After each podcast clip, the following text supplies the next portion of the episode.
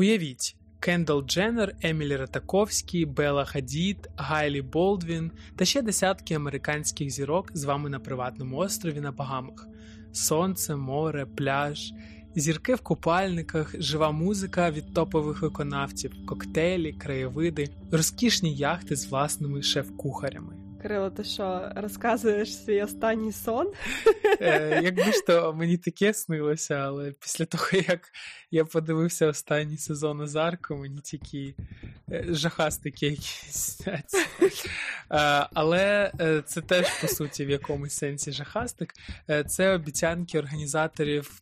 Такого собі Fire Festival, одного з американських найскандальніших фестивалів, який так і не відбувся.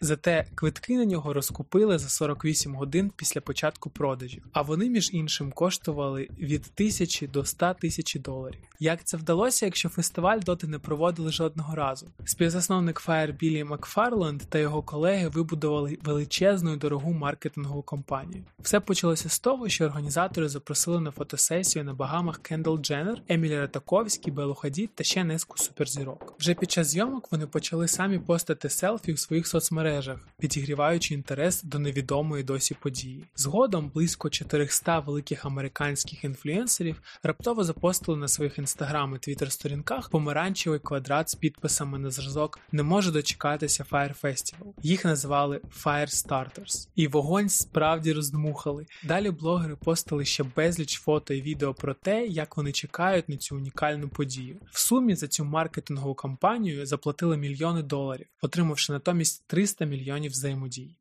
Fire став однією з найочікуваніших подій року. Але фестиваль провалився. Організатори дуже переоцінили свої можливості і недооцінили масштаби, на які замахнулися. Вже за кілька місяців до події було зрозуміло, що її зробити не вдасться. Проте Макфарленд продовжував продавати квитки і наймати людей, яким не міг заплатити. У соцмережах і на сайті фестивалю показували зображення локацій, які насправді не існували. Промотували розкішні віли, яких не було.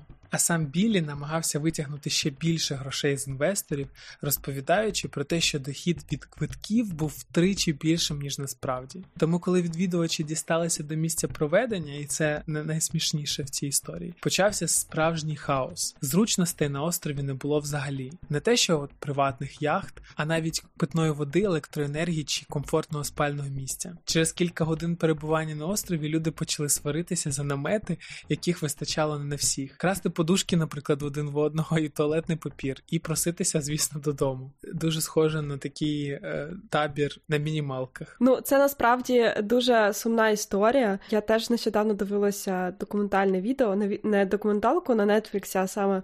Ну, скажімо так, відео відеорозслідування про цей фестиваль. От і тому ну, це це дуже все печально було, тому що по факту ну, люди туди приїхали з великими очікуваннями, заплативши величезні гроші. Мало того, що їх якби ну прийняли дуже, скажімо так, холодно. да, То коли вже дійшло діло до ночі, їм просто банально не було де спати, тому що за день до цього там ці намети вони то звели, але через те, що за день до цього був величезний шторм, то всі матраци, там такі матраси вони клали всередину наметів, щоб типу було десь нормально спати. Всі матраси були мокрі, от і їх не встигли ну ні висушити, нічого. Ну тобто люди приїхали на на острів, де ну не скажімо так, на узбережжі валялися е, на такі напівзруйновані намети і сушилися на сонці кіпи матраців.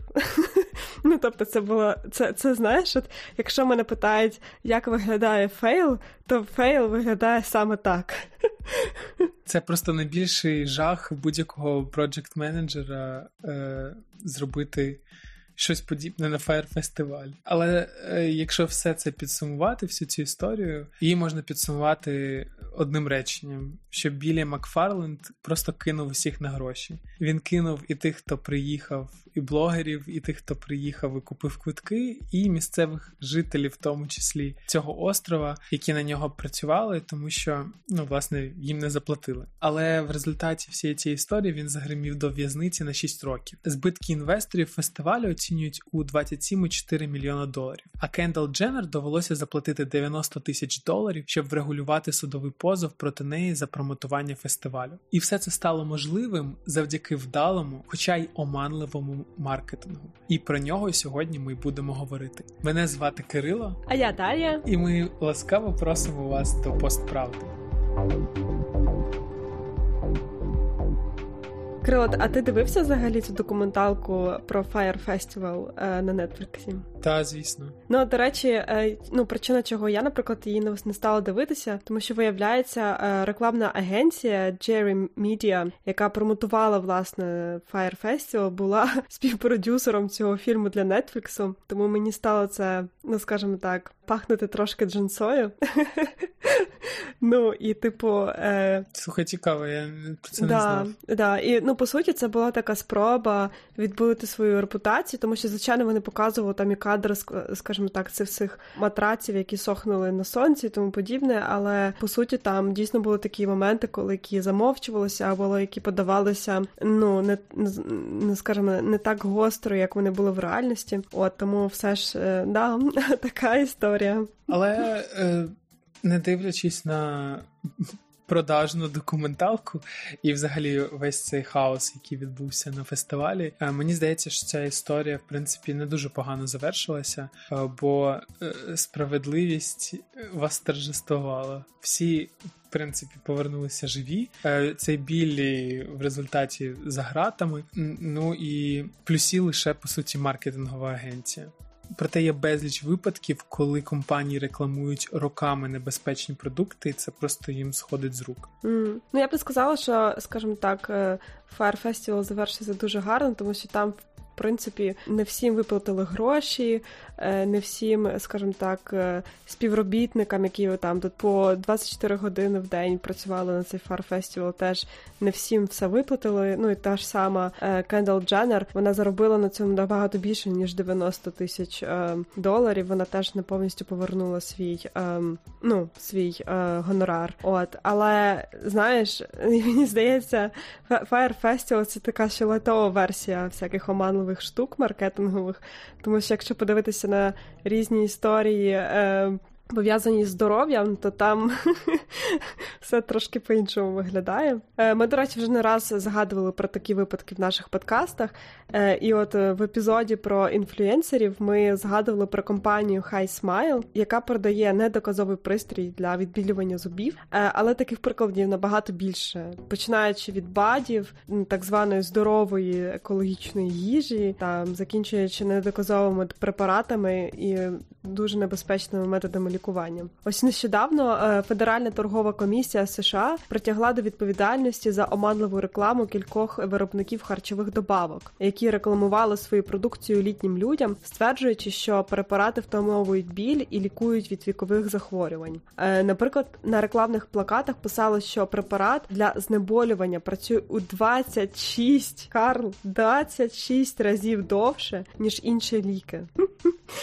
Е, а ще в одній із реклам в газеті йшлося, що медична школа при Нью-Йоркському університеті провела подвійно сліпе клінічне дослідження, у якому виявило зменшення симптомів артриту на 62%.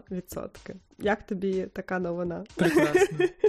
Подвійно сліпе Можна просто будь-що написати. клінічне дослідження. Так. Я тобі більше скажу, мені ну це спекуляція чистої води, прям спекуляція альот. Можна таку сирену і нову рубрику ввести в наш, в наш подкаст Спекуляція Альорт, що е, ці компанії свідомо розуміють, що їх оштрафують, е, от, але все, що вони встигнуть продати, напевно, окупить їх штраф, а ще, можливо, набагато більше вони зароблять якимись такими згадуваннями на упаковках. От, типу, ми провели клінічне дослідження, і на 100, на 99,9% це працює. Mm.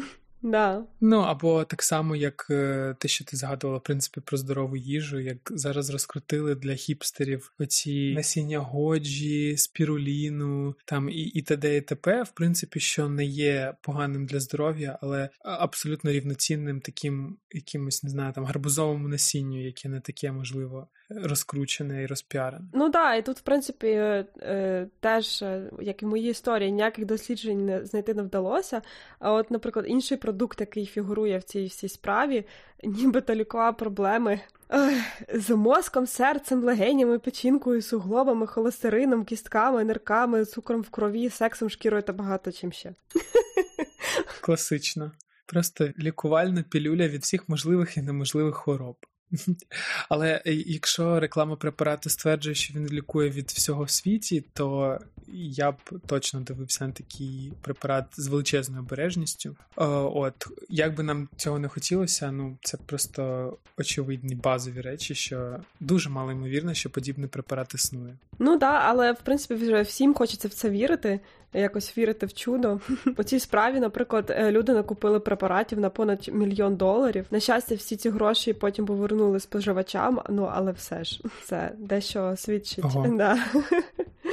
Проте у реклами таких препаратів є не лише фінансові наслідки. Окрім цього, люди не лікуються справжніми дієвими ліками і процедурами. Відповідно, е, їхній стан часто лише погіршується. А з початком пандемії проблема з недобросовісною рекламою ліків тільки поглибилася. Ну от е, я знайшла ще один такий випадок е, з США. Лікар Шахрай Ерік Непут рекламував свої препарати, які містять цинк і вітамін Д, як ліки від ковіду. Він записував відео, які поширював у соцмережах, зокрема у своєму Фейсбуці, е, і ще робив розсилку на своїх пацієнтів, де стверджував, що вітамін Д зменшує ризик смерті від ковіду на 52%. Він заявляв, що це доведений спосіб боротьби з вірусом, і Федеральна торгова комісія його за це покарала поки що лише адміністративно. Е, це, до речі, був перший випадок, коли людину притягли до відповідальності за новим американським законом про захист споживачів під час пандемії COVID-19. Цей закон власне забороняє обманювати людей щодо медичної інформації про ковід. Шкода, що такого закону нема в Україні. Ну, проте в нас купа таких прикладів е, подібної реклами. Я от е, дуже рідко дивлюсь телевізор, зазвичай, коли я в гості тільки їжджу до батьків. А, але коли вмикаєш телевізор, то там просто повно рекламою цих препаратів. Я пам'ятаю історію, можливо, ти теж читала в новинах про те, як в антимонопольному комітеті звернули увагу на препарат Гексорал, який згідно з рекламним відео вбиває 99% вірусів. Хоча насправді він є антибактеріальним препаратом. Тобто. Ну, то таке. Е, нагадаємо базовий базовий курс біології, що бактерії, віруси це зовсім різні організми, і от те, що діє на бактерії, не діє на віруси. І от антибіотики, які часто прописують не тільки в Україні, а в всьому світі, просто як от ту саму чарівну цю пілюлю, вони не діють на вірусні хвороби. Ну очевидні речі, але от саме цією рекламою, манловим маркетингом намагаються заплутати, давити на авторитети, по дуже часто повторювати всі ці реклами з дуже смішними якимись е, римами. Ти от помітила що тенденцію, що реклами препаратів намагаються якимись чи піснями просувати, чи якимись римами? Mm. Ну так, тому що воно таке набридливе і таке так в'їдається тобі в голову, що ти е, ну волею неволею це запам'ятовуєш. Тобто ну тут мені здається працює цей е, прийом да, на якоїсь неочікуваності. Ну що це як з піснями, які мають там два акорди, і ти їх потім ходиш і наспіваєш просто... цілий день. Мені хочеться подивитися в очі людині, яка придумала копірайт, якщо хочеш добре как.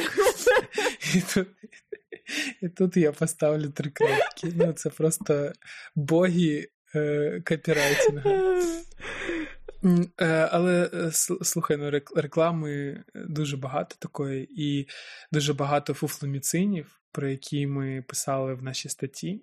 Е, до речі, рекомендую вам зупинити подкаст, піти почитати цю статтю, щоб не купувати фуфломіцини, тому що ну. Для мене багато препаратів були відкриттям, тому що ти ніби звик до них знову ж таки через рекламу, через е, традиції певні. да, А тут виявляється, що це по суті плацебо, по суті, чи що там гомеопатія, чи ну взагалі як тік-так, цукрові пілюльки, які не не мають ніякої доказовості. Але е, з кейсом про е, гексорал то там таки дають попередження, але все-таки небесна кара знаходить е, недобросовісних маркетологів. І, от, наприклад, в випадку з гексоралом, то таким компаніям, таким препаратам дають е, поп- тільки попередження, по суті, а виробник е, ну, має зобов'язання прибрати оманливу інформацію з реклами. Е, конкретного закону щодо оманливого маркетингу в пандемії в Україні немає, так як в США, але відповідні органи звертають на це увагу. Е, загалом тільки у 2020 році антимонопольний комітет надав такі рекомендації попередження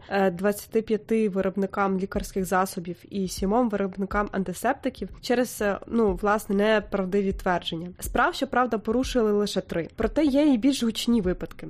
Наприклад, компанію Юрія Фарм оштрафували на більш ніж 500 тисяч гривень за рекламу їхнього препарату Декасан. У ній стверджувалося, що ці ліки впливають на віруси, зокрема коронавіруси. Ну і класика це випадок із препаратом проти флазіт, який рекламували як нібито дієвий для профілактики лікування ковіду. Його виробників науково виробничу компанію Екофарм оштрафували на 3,2 мільйони гривень. Ну і я, до речі, тут теж не дуже розумію, як можна називати науково-виробничою компанією, е, компанію, яка виробляє протифлазіт. Ну, бо де де він, а де, а де наука? Але то такое. Ну слухай, це досить поширена практика в оманливому маркетингу називати одне іншим. Але ми розпитали президентку Української асоціації маркетингу Ірину Лилик про те, як регулюється реклама в Україні. В Україні взагалі е, реклама ну досить регульована сфера, тому що реклама продає товари, і у нас є е, дуже багато, скажімо, служб, які е, стоять на захисту прав споживачів.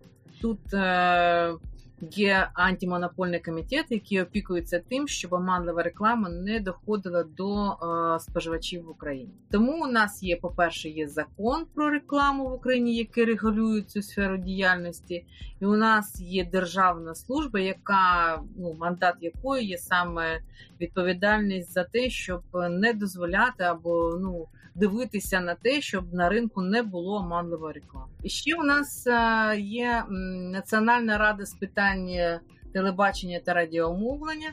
Вона відповідає за те, за рекламу на телебаченні і радіомовленні. Вона також слідкує за тим, щоб не порушувався закон. Вона дивиться за тим, щоб, наприклад, реклама алкоголю не не раніше 11 години вечора могла йти. Ми не маємо цензури, щоб ви розуміли. Ну у нас е, заборонена дискримінація, наприклад, дискримінація за ознакою статі, там мови, раси, ну і таке інше. Тому, от е, саме це, якщо мова йде про телебачення і радіомовлення, то це є відповідальність національної ради з телебачення та радіомовлення. А що з рекламою медичних препаратів? Є галузі, які відповідають за здоров'я людей. Е, ну, наприклад, це фармацевтика, це медицина. В цих галузях, звичайно, надзвичайно скажімо, е, важлива, е, щоб не було реклами, яка вводить в оману споживача. Ну, наприклад, не можна казати про те, що цей лікарський засіб е, є таким засобом, що ви будете здорові, якщо ви будете його приймати, да? що він буде виліковувати вас чітко від е, цієї хвороби. Да? Не можна е, використовувати, скажімо, лікарів в рекламі не можна не договорювати, не можна е, казати, наприклад, що не треба там е, консультуватися з лікарем, ну таке інше. Тобто, чітко в законі є прописано, що мається на увазі під е, поняттям оманлива реклама. Недобросовісна реклама реклама, яка вводить або може ввести в оману споживачів реклами, завдати шкоди особам, державі чи суспільству внаслідок неточності, недостовірності, двозначності, перебільшення, замовчування, порушення вимог щодо часу, місця і способу розповсюдження. Дуже часто у нас полюбляють наші наші рекламісти. Дуже люблять казати, ми там першими, найсправжніми, лідерами. Ми взагалі кращі в цьому. Але це також відноситься до поняття оманливої реклами, тому що. Якщо ви говорите, що ви справжні, то це означає, що товар, який є поряд з вами, не є справжній. Якщо ви говорите, що ви є лідер або що ви є перший там в чомусь, то ви маєте це довести. Довести це досить складно. Як правило, замовляються. Е- маркетингові дослідження для цього. Маркетологи досліджують ринок, вони надають там певні певні дані, але рекламісти інколи знаєте, для того, щоб їх реклама була більш з їх точки зору така дієва, вони використовують ці дані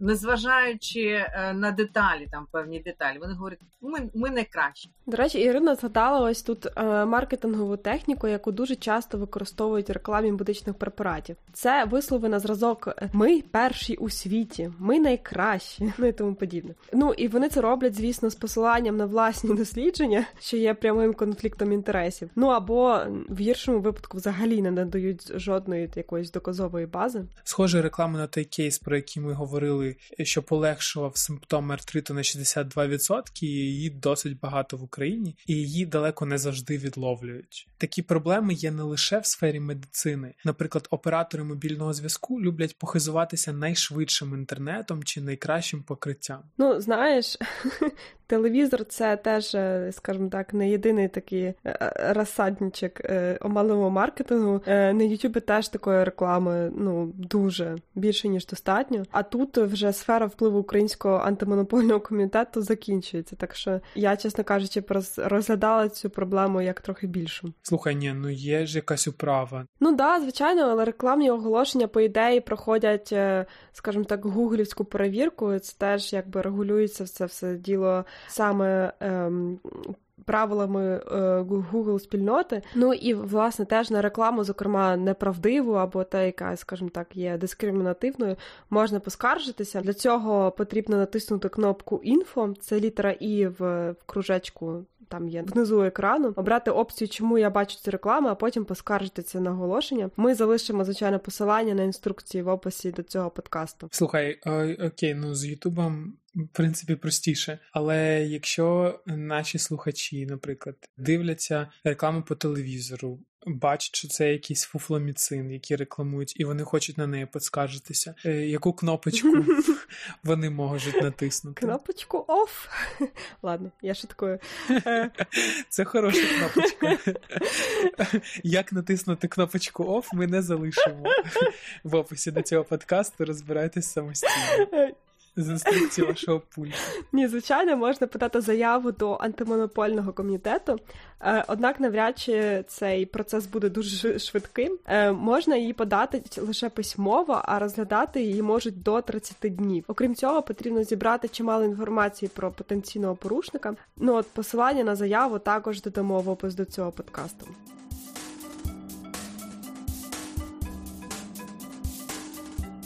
Ліки і медицина це досить зарегульована законодавством сфера, але є чимало інших, де законодавство не таке жорстоке, а вплив на здоров'я чи добробут не такий очевидний. Крило, в мене є ідеальний приклад, і це мікрокредити.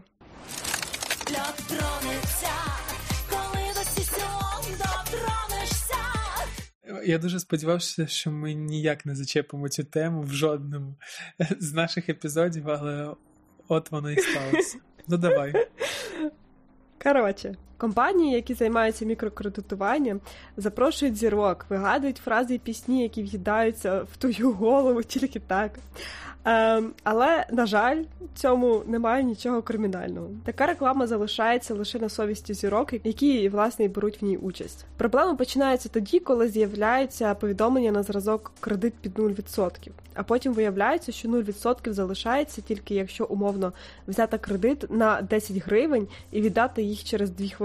Е, ця реклама працює. За даними Open Data Bot, е, за перші три квартали 2021 року видали мікрокредитів на 49 хвилиночку 49 мільярдів гривень, а середня сума кредиту становила 4,5 тисячі гривень. І до речі, 85% всіх мікрокредитів беруть саме онлайн. Зрозуміло, чому вони це роблять, тому що чим простіше його взяти, тим більше людей такі мікрокредити беруть. І звісно, 0% це така ласа спокуса для, е, для всіх, але безкоштовний сир буває тільки в мишоловці. Це таке кліше, але це правда. Але цю сферу теж мали б якось регулювати, хіба ні? Ем, ну, минулого року Нацбанк е, випустив гайдлайни, за якими забороняє вказувати, зокрема, неправдиву інформацію про відсоткову ставку. Там є вимоги і до розміру шрифтів, і до кольору. Словом, ну багато чого, тому що е, зрозуміло, якщо там ти бачиш банер на тролейбусі про мікрокредити з 0%, а там потім там десь біля колеса міні-шрифтом написано, що все-таки відсотки є, то звичайно це все ну скажімо так, не не діє. І до речі, навіть змусили додати за цим регулюванням калькулятори, які рахують відсоткову ставку, тобто, щоб ви е, щоб при оформленні кредиту відразу можна було перерахувати, скільки ти платиш потім по ем, ну, скільки ти платиш цій установі. Але і ці правила навчилися обходити. Ось, наприклад, я знайшла на сайті того самого е, CC Loan, е, реклама якого тебе так е, порадувала. Так от, там досі є інформація про одну соту відсотка кредиту. Тільки нижче з'ясовується, що такий відсоток можливий лише для нових клієнтів і до певної суми. А ще нижче дрібненьким таким шрифточком вказана інформація про фінансові послуги, і лише покопавшись у документах, можна знайти таку фразу: процентна ставка 1,99% в день. І тут увага: відсотки річних 726,35%. Ого. Капець. Отак от. Далі є пункт реальна річна процентна ставка відсотки річних. Це максимальна плата за урахуванням вартості всіх супровідних послуг. І тут барабанна дроб, і ця ставка може становити від 36 110,77% до 574 102%. Капець, це на кожну гривню уяви, ти там взяла одну гривню. Не знаю, на що вона там тобі потрібна. Ми, здається, на початку сезону про цибулю там щось розказували. От уяви, ти береш одну гривню, треба повертати 36 тисяч. Це просто капець. Ну а мікрокредити зазвичай беруть люди, яким. Ну, реально дуже потрібні гроші терміново до зарплатні. Це жахливо. Потім колектори вступають в, в гру починають вибивати ці кошти. Да. Коротше, просто пекельце. Ну, до речі, калькулятор на головній сторінці теж надто допомагає. Наприклад, е, якби я захотіла взяти в кредит е, тисячу гривень на 30 днів, то за даними цього калькулятора я би заплатила лише на 3 гривні більше. Ну, типу, тобто, це відповідно брехня, да? Ну і диявол, як завжди, криється в деталях. Коротше, люди, читайте договори. Ну, це типу напівправда, по суті. Да. да? Може, дійсно так воно і відбудеться, але тобі нічого не кажуть про наступні дні після цього. Да. Після третього дня, яка наступає ставка. Да. Ем, Ну, але приховування інформації це теж е, дуже поширена техніка. І от напівправда це теж дуже поширена техніка в дезінформації. Або теж е, те, що дописують малесеньким шрифтом. Великим шрифтом пишуть, наприклад, наш пральний порошок найкращий, а потім маленьким, маленьким дрібним шрифтом, який майже неможливо прочитати, е, що порівняно з іншими нашими порошками, або, типу, за даними нашого власного дослідження, або за е, суб'єктивною оцінкою моєї мами, або ще ще якось. Ну да. Але от е, знаєш, я ще ну от не раз зустрічалася з таким е, кейсом, що ну, недобросовісні маркетологи і виробники вміють не лише от так от е, майстерно приховувати інформацію і такі казати такі напівтони, да? але і подавати правдиву, але ну тупо безмістовну інф- інформацію. Ну тобто, навіть правдива інформація може вводити в оману. Давай на прикладі, бо щось я не дуже в'їжджаю.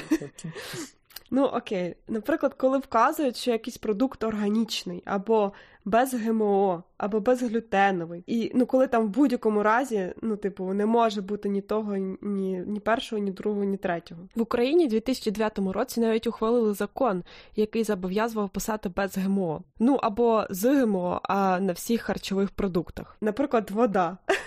Ну, ти бачив, коли на воді пишуть без ГМО? Ну, типу, камон, люди. Ну, типа, що? Я б краще з ГМО випив. Це б я звернув увагу. Ну, ну, да. ну всюди ліплять. Да, це, і і коли от таке ліплять, да, люди автоматично вважають, що такі продукти більш здорові, там корисні. Ну, хоча це може бути зовсім не так. Ну, я не знаю, там що можна зробити так сильно неправильно з водою, ну але все одно, да. Ну от і от так званому органічному такому сільському господарстві не заборонено використовувати пестициди природного походження, а часто і деякі хімічні пестициди. А про надуману небезпеку ГМО ми говорили вже. Мені здається, ми говоримо про це постійно ще з дня заснування на журналу Куншт. No. Е, От ти жартуєш, а цю вимогу для солі і води зняли тільки через рік. Зараз цього пункту в законі вже немає, але чимало виробників досі використовують позначку без ГМО як маніпуляцію, або, наприклад, вказують 100% натуральний продукт без хімічної обробки. Я от саме таку етикетку нещодавно бачив на солі, навіть на солі. От і, і мені цікаво, що це могло б означати. І, і, і Оця хемофобія, це, до речі, та проблема, яка, яка є у моїй бабусі, тому що їй здається, що все, що вона не виростила на своєму городі, а все, що в магазині е, це це хімія. Але нам класну статтю колись написав на цю тему хімік Володимир Саркісян, і я думаю, що варто з неї дещо згадати. Органічними науковці називають усі сполуки вуглецю, крім його оксидів та карбідів, карбонатів, ціанідів і відповідних їм кислот. Усе живе на планеті має в основі саме органічні речовини. Дерева і птахи на цих деревах, трава і плазуни у цій траві, гриби і риба, навіть таргани і пліснява складаються з органічних молекул. Природно, що й раціон людини складається саме з органічної їжі. Неорганічних речовин у ньому вельми набагато, хіба що вода, кухонна сіль і подекуди питна сода. У цьому контексті сам термін органічна їжа звучить так кумедно, що потребує роз'яснення. Ухвалений 2018 року закон України про основні принципи та вимоги до органічного виробництва, обігу та маркування органічної продукції визначає органічну продукцію як сільськогосподарську продукцію, у тому числі харчові продукти та корми, отримані у результаті органічного виробництва. Органічним виробництвом за цим законом вважається таке, що не використовує синтетичні речовини, зокрема агрохімікати, пестициди тощо. Закон вимагає, зокрема, використання переважно біологічних, механічних та фізичних методів для виробництва таких продуктів. Отже, використання будь-якого хімічного процесу або додавання будь-якої сторонньої речовини, воду і сіль законодавець завбачливо викреслив з цього переліку. У виготовленні такого продукту заборонене. У такому разі потрібно відмовитися від звичайного мила, адже навіть утримане з природної сировини воно проходить реакцію омилення жиромінеральними карбонатами. Додавати до нього ефірні олії, навіть суто рослинного походження, також не можна, адже за технологією вони відгоняються з водяною парою із настою сировини, підкисленого мінеральною кислотою. Доведеться розпрощатися із горілкою, бо рецептура цього напою містить так звану виправлену воду. Виправляють її, тобто очищують і приводять у відповідність до стандарту на питну воду, фільтруючи крізь хімічно модифікований кварцевий пісок, знезаражуючи додаванням, зокрема розчинних солей срібла. І нарешті її зм'якшують, тобто прибирають надмірну кількість магнію, кальцію та карбонат іонів на іонообмінних смолах або осадними хімічними реакціями. Посилання на повний текст ми залишимо в описі до цього подкасту. До речі, от мода на все на все це природне, безгемошне і тому подібне породила ще одного монстра, і ім'я йому грінвошинг.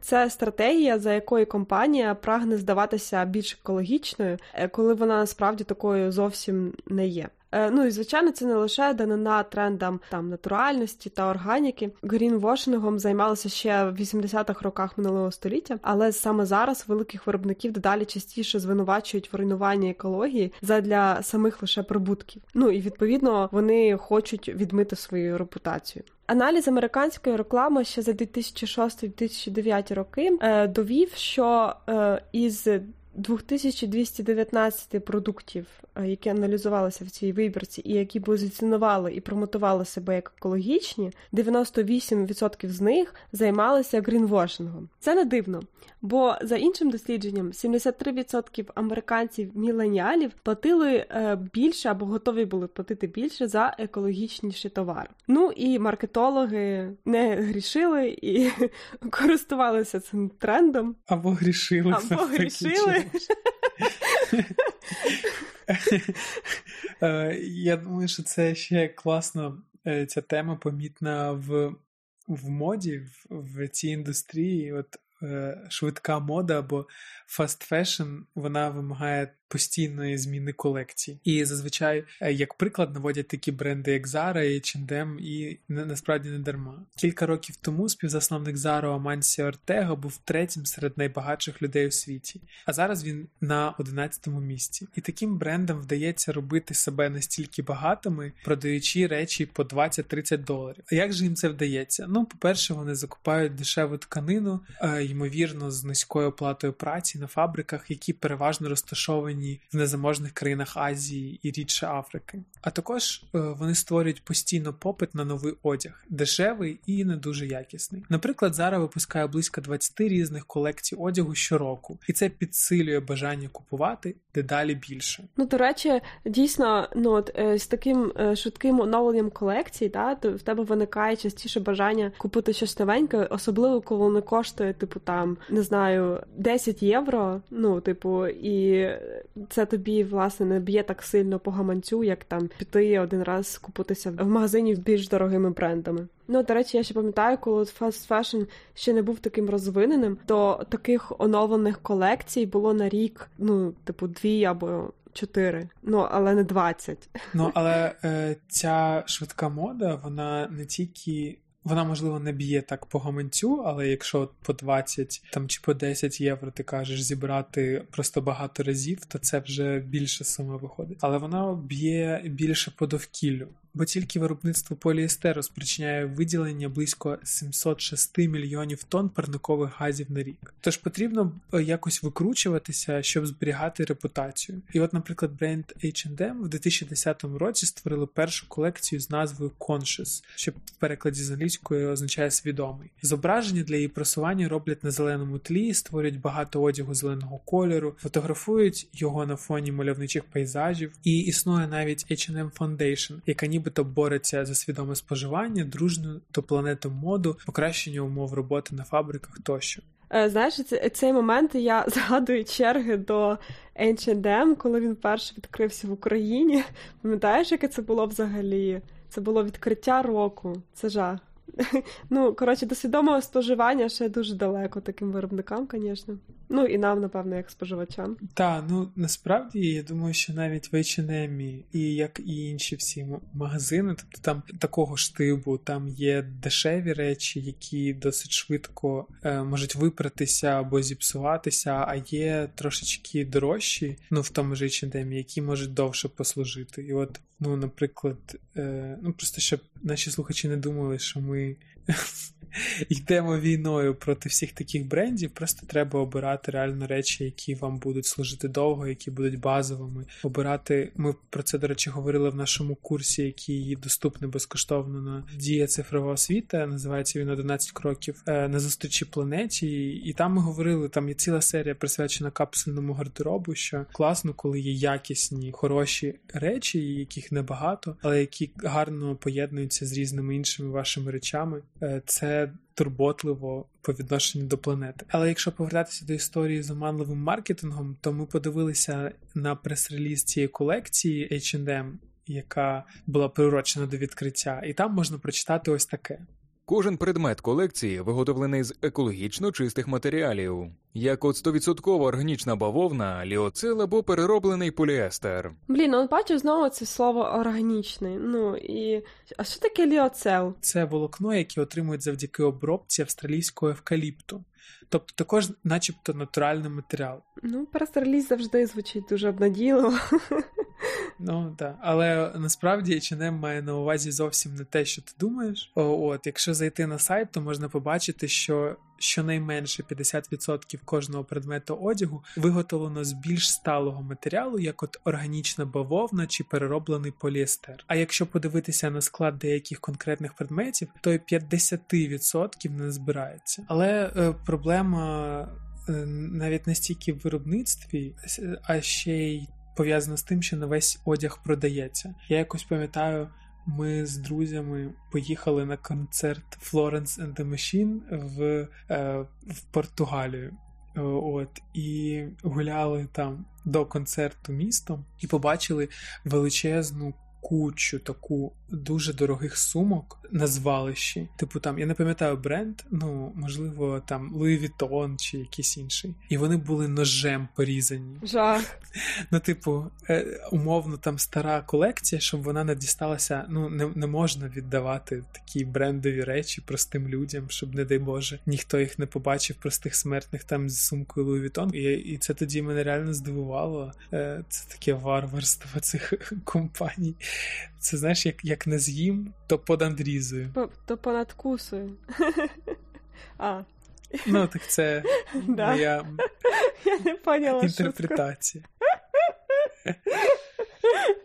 Але заради справедливості треба сказати, що грінвошингом займаються не лише модні бренди, але й будь-які великі компанії, які хоч якось негативно впливають на довкілля або здоров'я, або умови життя людей, і намагаються трошечки відвернути від цього увагу в Україні так само. І про це нам детальніше розповів керівник відділу з екологізації промисловості центру Екодія Михайло Омосов. Є така асоціація, вона називається професійна асоціація екологів України, і вони по суті є такою лобійською організацією від приватного бізнесу, і в цю асоціацію входять найбільші забрудненики України у всіх сферах, і в сільському господарстві, і е, енергетиці, металургійній, хімії, от і так далі. І вони саме або просувають якісь необхідні їм законопроекти, або виступають проти, наприклад, екологічних ініціатив законопроектів, щоб це е, не заважало їм продовжувати заробляти кошти. От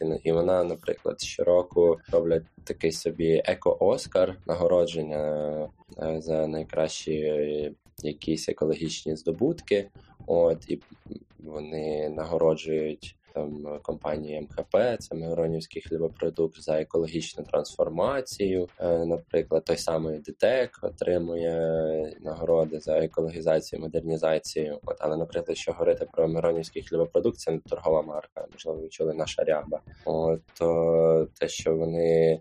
Отримують такі нагороди, це виглядає дуже дивно, оскільки місцях, де вони ведуть свою виробничу діяльність, є люди, які ну незадоволені, ну в першу чергу незадоволені через е, екологічні впливи, через те, що їхнє життя кардинально змінилося, відколи компанія прийшла, і це явно не в кращу сторону. От е, змінилося.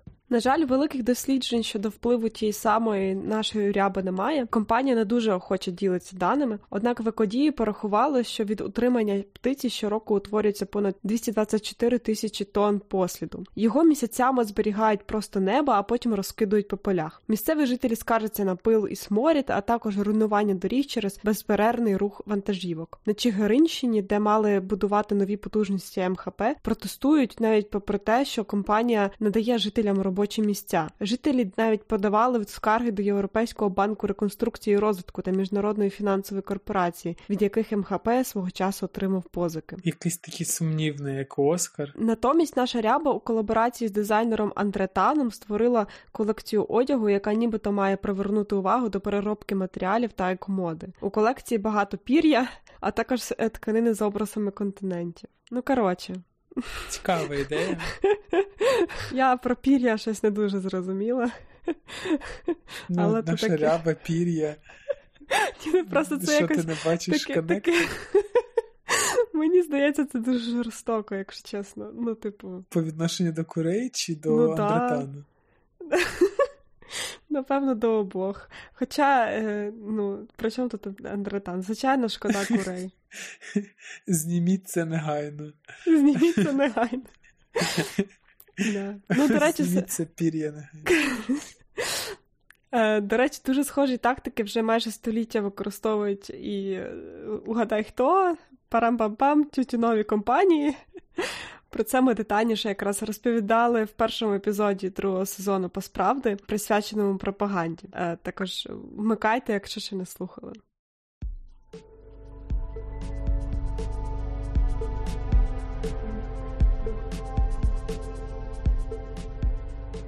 Насправді всі ці технології такі прості і банальні, е, що взагалі дивуєшся, як часом здається е, цим маркетологам залазить, залазити тобі прямо в голову. Який рекламний ролик з дитинства тобі вкарбувався в голову?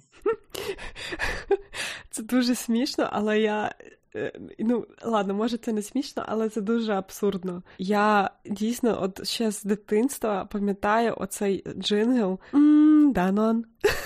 А, а я пам'ятаю, е, ну як як сьогодні ці всі реклами шоколаду Корона. Да, ну от е, бачиш, такі реклами вони стають, наче частиною життєвого досвіду, і часто маркетологи справді використовують на, скажімо так, надбання науки та загалом знання про людську поведінку, щоб е, прорекламувати свій продукт. Ну я сумніваюся, що це було в кейсі з рекламами корони і Данон, але все одно е, такий підхід існує, і він називається нейромаркетинг. А, але слухай, нейромаркетинг не обов'язково оманливий. Ну так. Да. Ну тут власне ми повертаємося до моралі буквально кожного епізоду цього сезону, що ну, типу, є інструмент, а є окремо його якби моральність чи аморальність його застосування, так? Ну тому тут все залежить від напевно поставлених цілей. Так? Наприклад, якщо доказовий лікар пише книжку про здоровий спосіб життя, і теж треба правильно продати, треба правильно прорекламувати, ну і зробити цю корисну інформацію популярною. Ну і тут, власне, привіт нейромаркетинг ну дуже тяжко конкурувати на ринку, де всі виробники роблять і справді якісний і дуже схожий по своїм характеристикам продукт. І виникає питання, яким чином виробнику привернути увагу до свого продукту. І передусім це буде не раціо, а це вже буде емоціо. Тому що раціо це дуже важлива штука. Раціо описано в характеристиках. От власне для того, щоб привернути оцю свою емоційну увагу аудиторії, використовуються різні комунікації, пов'язані з тим, щоб е, з тим, аби увімкнути цей емоційний компонент реакції взаємодії. Це Віктор Комаренко, нейрофізіолог і нейромаркетолог, співзасновник компанії Behavior.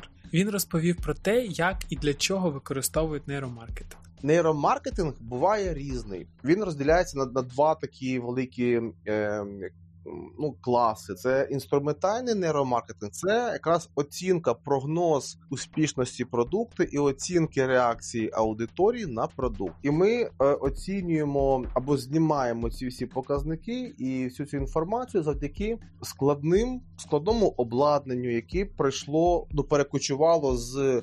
Наукової сфери з академічних нейронаук і зараз використовується для прикладних комерційних досліджень.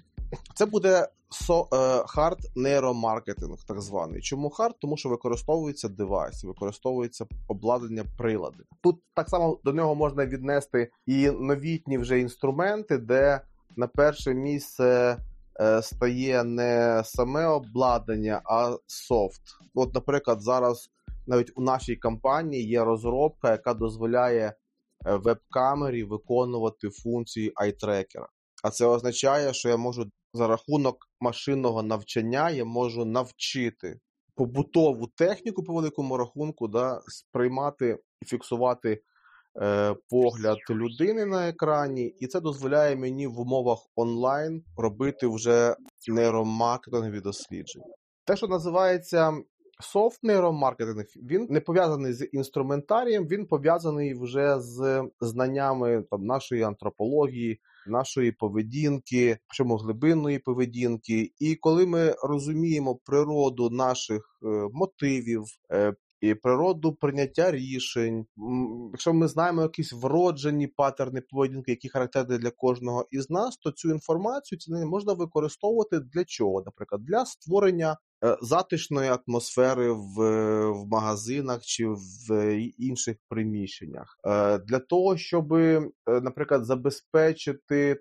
такий контекст в магазині, в якому ви будете перебувати, що ви будете пам'ятати цей магазин надовго і захочете в нього повертатися. Наприклад, у 1998 році вчені Адріан Норт Девід Гарквіркс та е, Дженніфер Маккендрік провели дослідження в британському винному магазині. Вони проаналізували, як впливає фонова музика на рішення покупців. Е, протягом кількох днів вони чергували у торговому залі французьку та німецьку музику. У ті дні, коли франкомовних треків лунало більше, продажі французького вина збільшилися у чотири рази.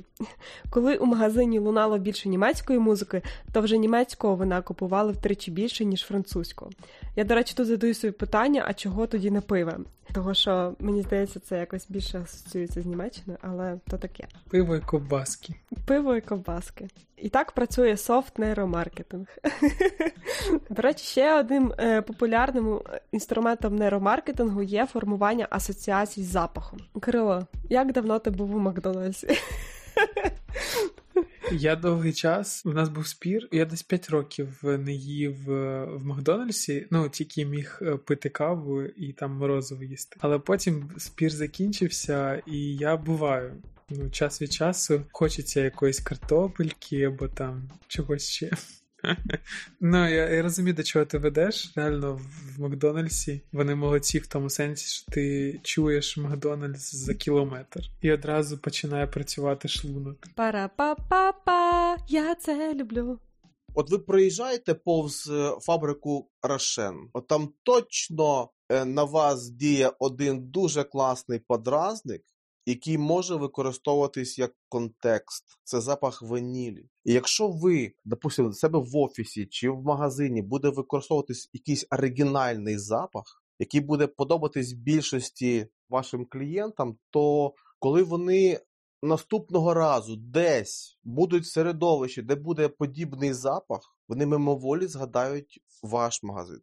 Вас згадають. Так працює наша пам'ять. Ми дуже здорово запам'ятовуємо щось в контексті. Дослідники маркетингового інституту запаху у Нью-Йорку визначили, як різні аромати впливають на людину. За їхніми даними, аромат лаванди заспокоює і зменшує відчуття напруги. Запах диму барбекю створює враження, що кімната менша, тоді як запах огірка чи яблука навпаки що більше. А от запах свіжоспеченого хліба стимулює позитивні емоції, і це використовують під час продажу нерухомості. Волонтери розповідали, що від запаху свіжоспеченого хліба згадували власне дитинство і дім, почувалися комфортно і хотіли ніби повторити дитячі спогади. Загалом приємна атмосфера, е, ну і тут мається на увазі не лише запах, але музика чи кольори довкола дозволяє нам розслабитися і відкрити гаманця.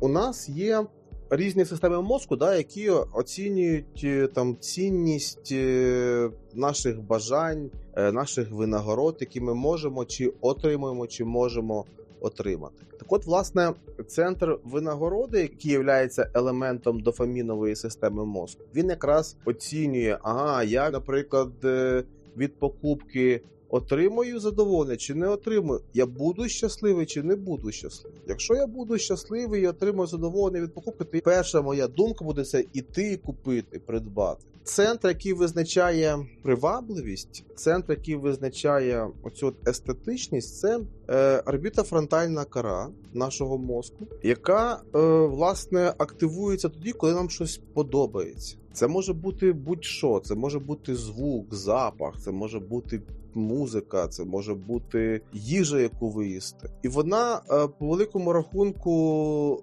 Е, активується тоді, коли насправді ми ми переживаємо якесь естетичне задоволення, і навпаки, є центри мозку, які активуються тоді, коли нам щось огідне, і цим центром буде мигдалина, вона активується, тому що вона відповідає за ці аверсивні реакції, це реакції відторгнення, да такої очікування якоїсь небезпеки, неприємності. От, власне. Коли ви зайдете, наприклад, ну якусь там привокзальну столовку, якусь там чи в ларьок, ну я не знаю, там півнуху якусь, і які б ви не були там голодні, побачивши в цих е, закладах антисанітарію, наприклад, да, чи неприємних людей, чи там буде накурено, чи буде чи будь-що там може бути, що вам не подобається, у вас активується цей центр огиди. І ви там не будете довго, або взагалі підете звідти, або ви там не будете довго знаходитись у тому закладі. От коли я викладав ще на кафедрі фізіології, і ми проходили курс фізіології травлення. І умовні рефлекси я запитував е, своїх е, студентів, е, пропонував їм відчути себе в ролі адміністратора ресторану. І я просив, будь ласка, з точки зору фізіології, організуйте атмосферу в ресторані, яка б дозволила на фізіологічному рівні затримати гостей і зробити їм приємно. Ну, Наприклад, це підвищити відчуття голоду і посилити апетит. Окей, аперитив, раз. По-друге, правильне сервірування. Красиве сервірування, воно активує першу фазу шлункової секреції, і не лише шлункової, а й кишкової секреції, яка є дуже важливою пусковою. Вона готує шлунково-кишковий тракт до прийому їжі і посилює апетит. Як це зробити? Покажіть красиве в красиве виконання блюда, і кілька хвилин отдайте просто насолодитися лише зовнішнім виглядом і запахом цього блюда. І все. І і пів справи зроблено. Запускається просто фізіологія. Це знову ж таки пастельні тона. Чому? Тому що вони не збуджують. Тобто, знову ж таки, у нас не активується та сама мигдалина, ми розслаблені, і ми дозволяємо по-перше, у нас активується і нормалізуються процеси травлення, а з іншого боку, ми справді психоемоційно відчуваємо спокій, затишок, да, от такі от речі, які будуть лише доповнювати фізіологічні процеси, заради яких в якійсь мірі ми прийшли. Ну таких речей дуже багато насправді. І знову ж таки вони ґрунтуються на елементарних, здавалось би, академічних знаннях про нашу поведінку, про нашу історію як е, як виду, тобі ж про нашу антропологію, елементи зоопсихології, якщо хочеш. Тому що ну все, що ми маємо весь цей багаж багатомільйонних років еволюції, він з нами і залишився, і він працює. І коли ви про нього щось знаєте, то ви можете зробити відповідну атмосферу для того, щоб ваш продукт чи ваша послуга сподобалась вашій аудиторії. Ти ж наступного разу, коли я піду в кав'ярню, я зверну увагу, чи є там якась з цих технік. До речі, про каву. Перші десятиліття нейромаркетингу саме з неї і починалися. Давно ще в кінці позаминулого сторіччя психологи намагалися свої знання використовувати в реклам для рекламних е, цілей для і для рекламних бізнесу. Найбільш відомий із психологів, який е, намагався свої знання реалізувати в е, в рекламі, це був він основоположник біхевіарізму Отсон. Як він опинився в рекламі? Він, будучи професором якогось там із із університетів мав роман із студенткою, на ній одружився, але то був скандал. Його просто за аморальну поведінку вигнали з університету. Ну і він пішов собі в рекламу. І, до речі, ми його роботи знаємо, тому що ті бренди, які він піднімав, до сих пір на слуху: Джонсон і Джонсон, Максвелл Хаус, це кавова компанія. До речі, е, завдяки рекламній кампанії Maxwell House, який придумав Уотсон, ми до сих пір, як дурні, полюбляємо одну форму поведінки на всіх заходах. Називається кава-брейк. Кава-брейки придумав Уотсон для цікавої кампанії. Ось такі довготривалі наслідки може мати маркетинг, формувати звички цілих спільнот. Кирило, треба нам започаткувати нейромаркетинг для просування медіаграмотності. Яка твоя ідея? Е, З яким запахом Не ти знаю. асоціюєш медіаграму? Треба, я Мені здається, треба. Коли бути... щось підгорає, горіло. Такий запах смаженим. Або знаєш, коли, типу, натикаєшся на фейк, було б класно, типу, пускати якийсь такий неприємний запах, або там, типу, грати музику Поплавського. Отак, тупо опустили всіх. Коротше, якщо е, на нас. І так, хто на нас подає в суд після цього після цього епізоду? Енчиден, Зара, Михайло Поплавський. Е, якщо ви не хочете подавати на нас суд, а хочете підтримати нас, е, залишайте хороші оцінки там, де ви нас слухаєте, рекомендуйте друзям, е, пишіть відгуки і загалом слухайте цей і інші наші подкасти. А ми працюватимемо над новими епізодами і почуємося вже наступного тижня. Па-па! Па-па! Другий сезон подкасту виходить за підтримки Міжнародного фонду допомоги для організацій сфері культури та освіти 2021 від Федерального міністерства закордонних справ Німеччини, Гьоте інститут та інших партнерів.